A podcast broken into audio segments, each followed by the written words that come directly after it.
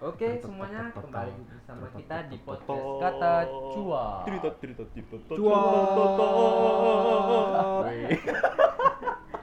Keren nih openingnya nih, opening baru dari Kata Cuap ya. Iya, X apa? Tentation. Oke, mungkin kalau buat hari ini apa ya?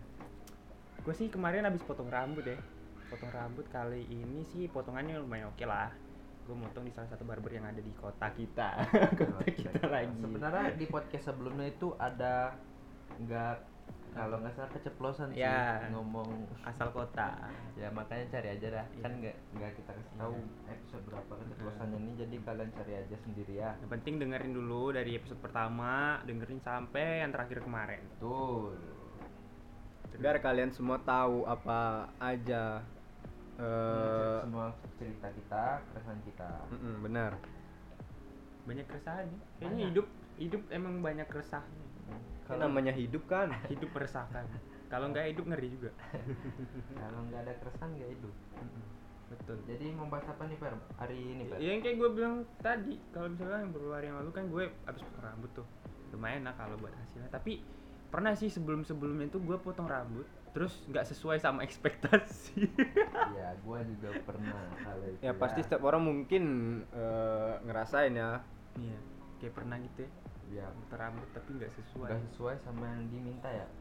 Oke, kalau nggak sesuai sama ekspektasi kan emang berat.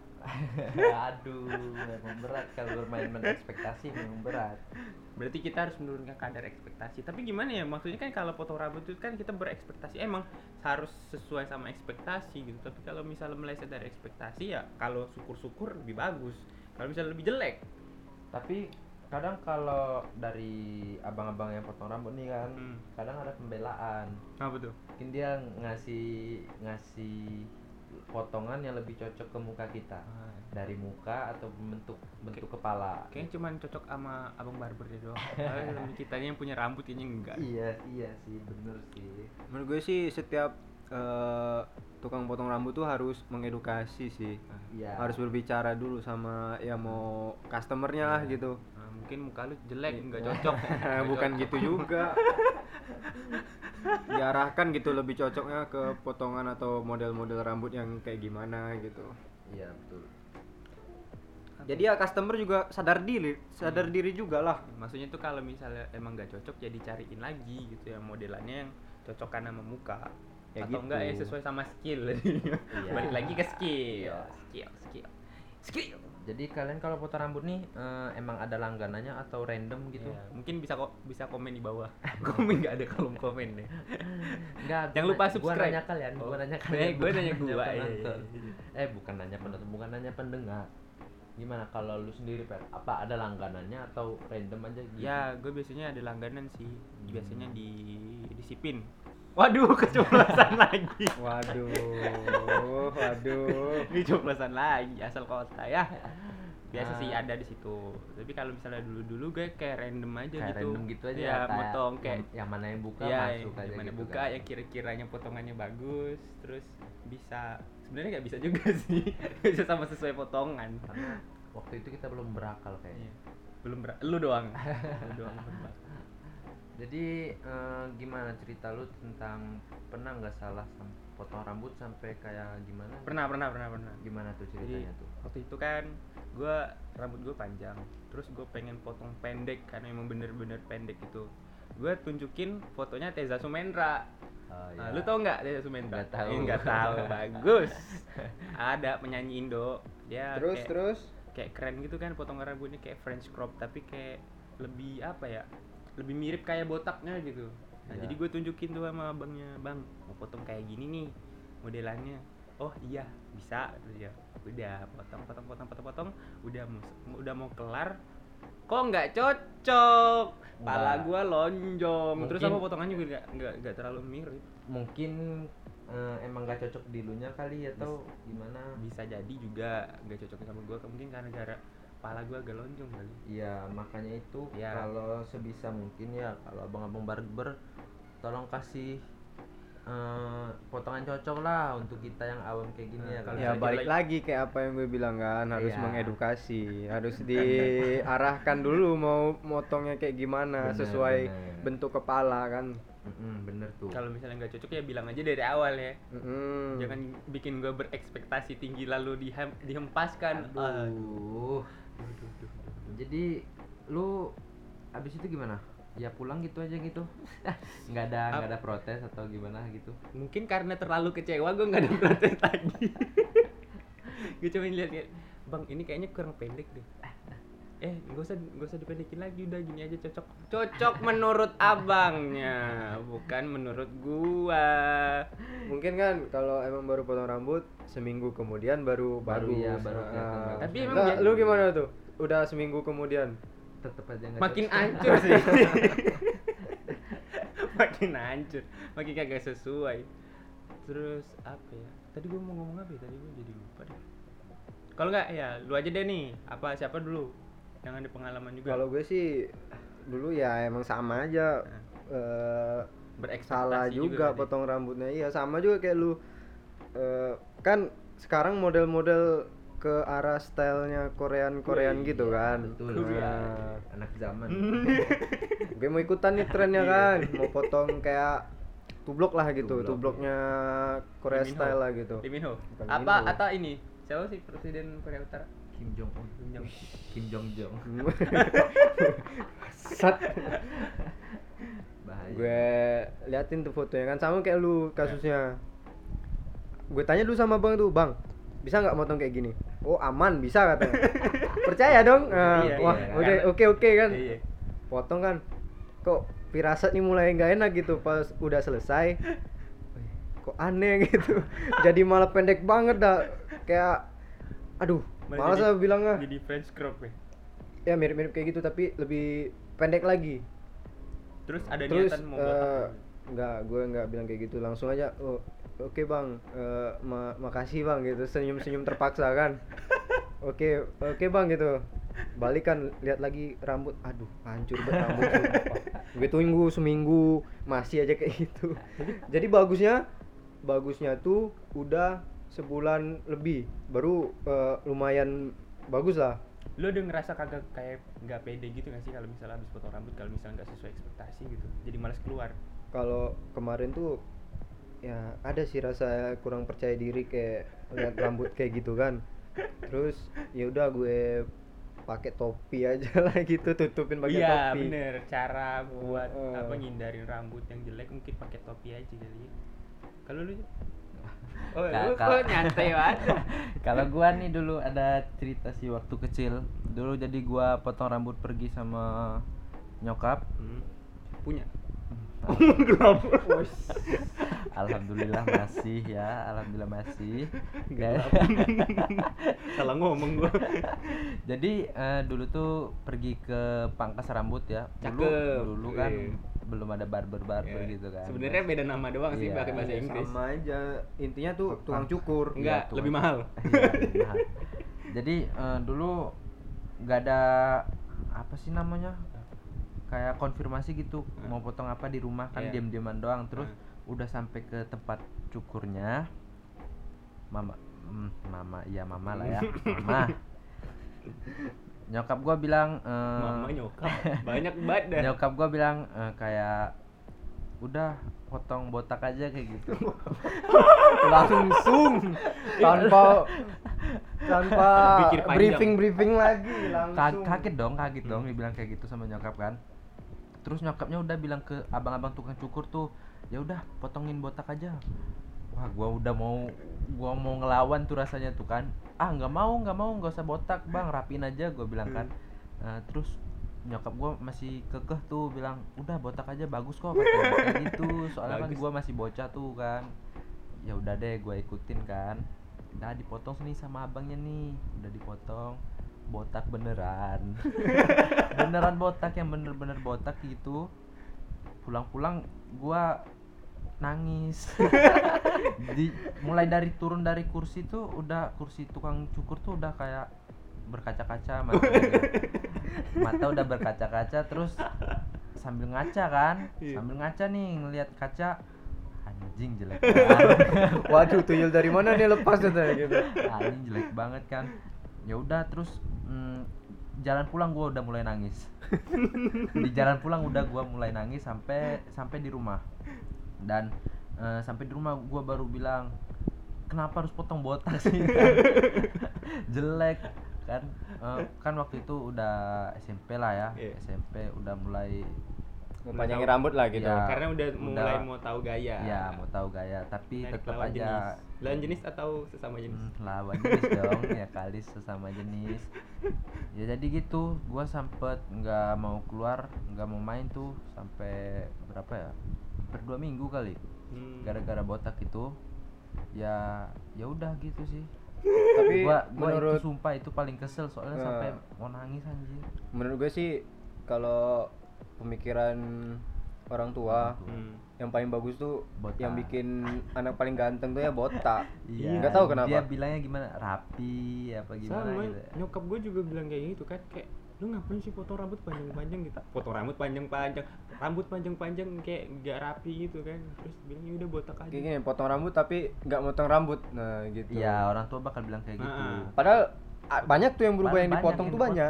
Cuma ya gitu. Atau mungkin anaknya emang enggak diperhatiin gitu. Waduh, kurang tahu ya. Nah, itu sih. Tapi biasanya kan kalau habis motor rambut itu kan kalau misalnya awal-awal sesuai nih kan, yeah, ekspektasi nih. Oke lah sesuai kan. Di barber keren.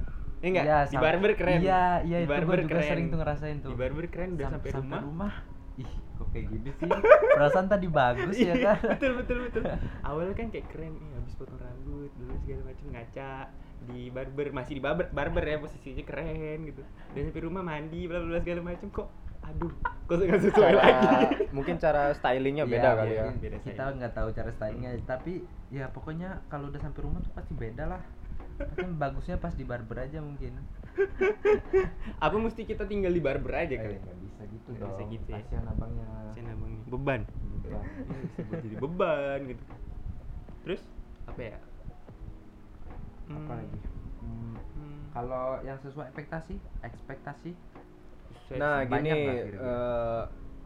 perjalanan mencari tukang cukur yang cocok lah gitu. Iya, benar. Sampai jadi langganan. Rapat ya, sampai jadi langganan itu tetangga gue sendiri. Wih, tetangga. Cuma ya tempatnya jauh banget, itu aja kendalanya. Tempatnya jauh, cuma udah sinkron lah, udah masuk lah sama temen lu, ya potongannya, jadi ngerti lah. Kalau perasaan ada masuk juga. Waduh. Apa nih, masih suka lawan jenis lah gua. Masih suka. Berarti ada rencana dong. Nah, pasti setiap orang tuh ada tuh. Lu doang sih. Enggak, bercanda. Gila lu aja. Jadi lu kalau datang tempat potong rambut tuh enggak usah ngomong ya, langsung duduk aja gitu. Enggak gitu. Kayak biasa. Kita datang cuma habis tuh basa-basi dulu kan, cerita-cerita, ngobrol-ngobrol. Terus baru naik ke kursi pangkas tuh, bukan kursi panas anjir. Gitu kan. Baru bilang kan mau potong gimana. Nah, baru dibilang lagi tuh maunya kita gimana, nanti disesuaiin. Kayak dikasih ya gitu, dikasih apa namanya? Referensi. Iya, referensi pajak. Apa sih anjir? Gak jelas lu. Ya pokoknya gitu. Nah, biar kita nih sesuai sama ekspektasi kita potong rambut tuh. Betul. Dulu lu pernah gak sih potong rambut terus ditawarin jenggotnya gak sekalian? Belum ada jenggot. Bro. Iya, tapi gua pernah kayak belum ada jenggot tapi ditawarin. Oh, mungkin kayak apa sih yang deketan sama telinga, jambang. Tapi dia bilang jenggot atau enggak tahu dia bercanda doang atau gimana, tapi udah mau diturunin tuh kursi tuh. Mungkin dia mau nyukur kulit lu kali ya. Jenggotnya enggak kesana. Anjing lu buta, lu enggak lihat. Enggak ada jenggot anjing gitu. Kocak banget dah. Ya gitu, udah sampai diturunin kursinya, gue bilang, "Enggak usah, Bang, enggak usah." Gue bilang kan enggak ada jenggotnya, Bang. Oh ya lupa katanya kayak gitu. Astaga. Mungkin dia mau basa-basi sama lu biar bisa lebih dekat. Ya nggak sampai turun kursi sih, udah niat banget Karno gitu. Udah niat banget mungkin udah gitu. Terbiasa dia kali motong yang bapak kali ya. Mungkin sih, mungkin dia ngeliat tuh bapak-bapak kali. Enggak sih, gua ganteng gini. Iya gila. Mungkin bisa di follow aja IG-nya ya kalau mau cek langsung. Oh iya, ntar taruh aja per di deskripsi podcast kita, nama IG kita. Narsis deh. Iya, narsis banget. Kalau nggak dapat duit dapat follow. Emang ada yang mau follow gitu. Iya, yeah, paling ngelihat aja, follow juga kagak. Berarti mesti private dulu. Wah, enggak sih. Private kalau itu. Enggak, kalau private kan rata-rata bisa bikin ini, apa sih namanya? Penasaran gitu kan. Kalau emang dia bermental, mau kapan di follow kalau private dulu coba? Iya kan mana tuh di private ya, bukan verified. Verified dong. Beda lah. Selebgram lu. Gua kirain tunggu verified, Cok. Tapi kayak pernah enggak sih lu kayak mau misalkan ya mau stalking terus udah beda nih bahasanya, iya, udah terus lanjut mau stalking terus kayak IG-nya tuh private gitu, kayak misalnya lu mau beli baju lah misalnya kayak iya. biasanya kan toko-toko thrift atau apapun itu kan gitu. Jadi bikin males kan iya, kalau misalnya dia mesti diinin dulu, belum lagi kita sebenarnya emang mau niat beli tapi gara-gara dia private terus belum, nunggu lagi kan ya, nunggu lagi dikonfirmasinya kan. Mungkin setiap lapak beda-beda kali strategi marketingnya. Iya bisa jadi. Gak tahu juga kita ya. Menurut lu kenapa tuh ya kayak gitu? Ya gitu, narik follower apalagi biar udah banyak follower baru dibuka. Oh iya. Private-nya iya. Mungkin kan kayak gitu strateginya. Lu sempat punya kepikiran buat bikin kayak gituan enggak? Bikin gimana nih? Kayak all shop gitu atau apa? Pernah sih, cuma apa yang mau di ini aja jual diri. Foto. Aduh, agak gelap. Enggak lah. Agak ngeri ya episode ini ya. Gue ngeri sih. Enggak sih, kan foto rambut. Oh iya. Intinya foto rambut ya, tapi diselingin. Iya, selingin lah. Kan kita agak susah nih nyari konten. Sama juga kadang kalau mau beli barang di IG kan mesti DM dulu kan. Iya. Kayak bikin males gak sih? Iya, DM for price. Gue tuh maksudnya kan kayak sekalian mau cuci mata dulu lah. Kalau misalnya emang langsung ada duitnya ya oke. Kalau misalnya gak ada duitnya bener sih. Gak enak mau nanya kan. Tapi kalau gue sih kan? Iya, betul. Aman aja. Mau nanya-nanya, habis itu ditanya mau gak ditanya sih. Ya udah nanya dulu aku bilang. Gitu aja sih. Ya ntar saya kabarin lagi kalau mau beli. Enggak dikabarin. Enggak dikabarin dong. Teknik tuh. Ya teknik. Mana, ya teknik mana tuh kan nggak ada tuh di postingannya nggak ada harga. Jadi kita tanya kalau harganya kemahalan kita bisa bilang kayak gitu, kayak ya udah ntar saya kabarin lagi kalau mau beli kayak gitu. Jadi bisa ngindar gitu. Jadi ntar kan dia misalnya ngasih harga tuh kita nggak cocok sama harganya. Terus kalau misalnya posting aja udah. Enggak, kalau misalnya dia ngomong berarti target marketing kami bukan Anda. Iya kan sih. Bisa jadi kan. Itu agak nyakitin sih sebenarnya. Iya. Maksudnya kayak enggak ada duit kita. Target kayak, pasarnya bukan kita kali gitu. Menjatuhkan lah. Sebenarnya bukan gara-gara target pasar doang, bukan karena target pasar, cuma karena kebetulan lagi bokeh aja gitu. Bukannya karena dalam garis bawah miskin. Iya, benar. Emang lagi nggak ada megang duit aja gitu ya, belum ada rezeki, udah gitu aja udah. Masih ditahan rezekinya. Iya ditahan terus ya. Kan rezeki kan, bukan soal duit aja, sehat. Boleh. Benar. Tuh kan. Benar. Tapi itu juga bersyukurlah bro. Ya, benar. Masih dikasih banyak bersyukur kita. Waduh, benar. Duit nggak ada, kesehatan terjaga, tuh rezeki. Udah jadi ini tagline ya. Gitu lah pokoknya. Rezeki kalau udah dikasih pacar adalah ya, pengingat. Itu bukan rezeki gitu. Goblok. Jadi iya kan agama aja ngelarang pacaran ya. Tapi lu pacaran ya? Gimana kalau konten selanjutnya kita undang pacar lu? Waduh. Belum tahu ya, sibuk soalnya. Kalau pacar lu Ber? Hah? Gua kan apa ya? Independen. Gua indie. Apa sih solo karir sebenarnya? Sosokan indie, solo karir. Independen udah, bener istilahnya itu. Udah bilang aja nggak laku udah. Japir tuh undang lah. Iya, cewek lu. Undang. Gimana ya? Tar dia dengerin nih. Nah, yuk lu berdua bilang ke dia kalau lu mau ngundang gimana? Dia pasti dengerin nih podcast nih. Oke. Nah, gimana? Coba lu bilang. Sayang. Oh enggak gitu anjing. Mampus. Gua kira kan buat perwakilan. Enggak perwakilan. Dari Anda saja. Anda. Kamu orang yang paling spesial buat Javier. Nah, geli gue. Iya. Udah. Enggak usah dibagus-bagus kata-katanya, udah gimana. Gimana kalau kita mau ngundang kamu nih? Mm-hmm. Mau enggak kira-kira berpartisipasi dalam podcast ini? To the point ya. Yeah. Langsung tegas. Aja udah. Undangan terbuka ini. Iya. Terus untuk pacarnya Arya juga ya. Dengerin enggak sih ya? Enggak kayaknya. Waduh. Seharusnya kalau pacarnya itu bisa suportif. Ya, support sih. Enggak, bukan gitu. Dia apa lu banyak kesibukan. Enggak, lu enggak kasih tahu pacar lu kalau lu bikin podcast kan, lu malu kan? Bukan gitu, Bro. Gue udah kasih tahu. Mungkin dengar kali ya. Ya gitulah. Ya kalau dengar ya, jadi kita bertiga kita berdua ya, Ber. Mengundang pacarnya Arya untuk jadi narasumber ya. Bukan narasumber sih, kayak apa sih namanya? Buat ngisi, bilang aja buat ngisi, enggak tahu lagi konten mau ngapain. Ya karena udah kehabisan konten jadi kita pengen cerita-cerita tentang semuanya lah. Iya. Buat sesi ini ya karena bakalan season 2. Season 2. Oh iya, gue kira kan mau bikin season sendiri gitu kalau misalnya ngundang narasumber. Enggak, campur aja. Iya bisa sih, tapi kan kita udah ada narasumber. Oh iya. Kan bisa diganti. Oh iya. Jadi gitu aja dah ya. Yeah. Semoga pacar Arya bisa hadir di podcast ini. Sama lu juga anjir. Oh iya. Jadi kalau mau dengerin pacarnya kita-kita.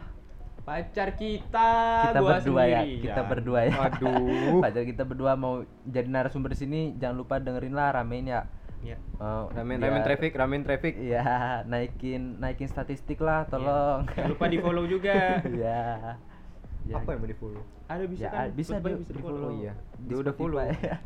Ya, podcast kita bisa didengarin di Spotify dan Anchor dan aplikasi podcast lainnya. Betul. Oke, jadi next konten kita apa nih, Fer? Kita punya horor ya? Iya, punya horor. Nah, kita juga ada narasumbernya tuh kalau buat yang horor sama buat keresahan-keresahan tentang dunia perkuliahan. Iya.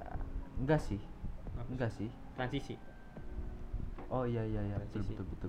Lihat aja konten selanjutnya. Iya. Okay. Jangan lupa dengerin. Ya. Tapi gue ramal Arya enggak ada sih.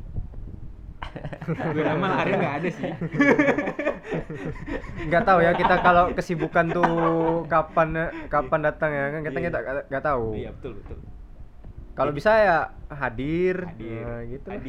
Hadir Bu, hadir Pak gitu. Pakai emot tangan gitu kan. Iya. Jadi jangan lupa dengerin podcast-podcast selanjutnya ya. See you. Bye.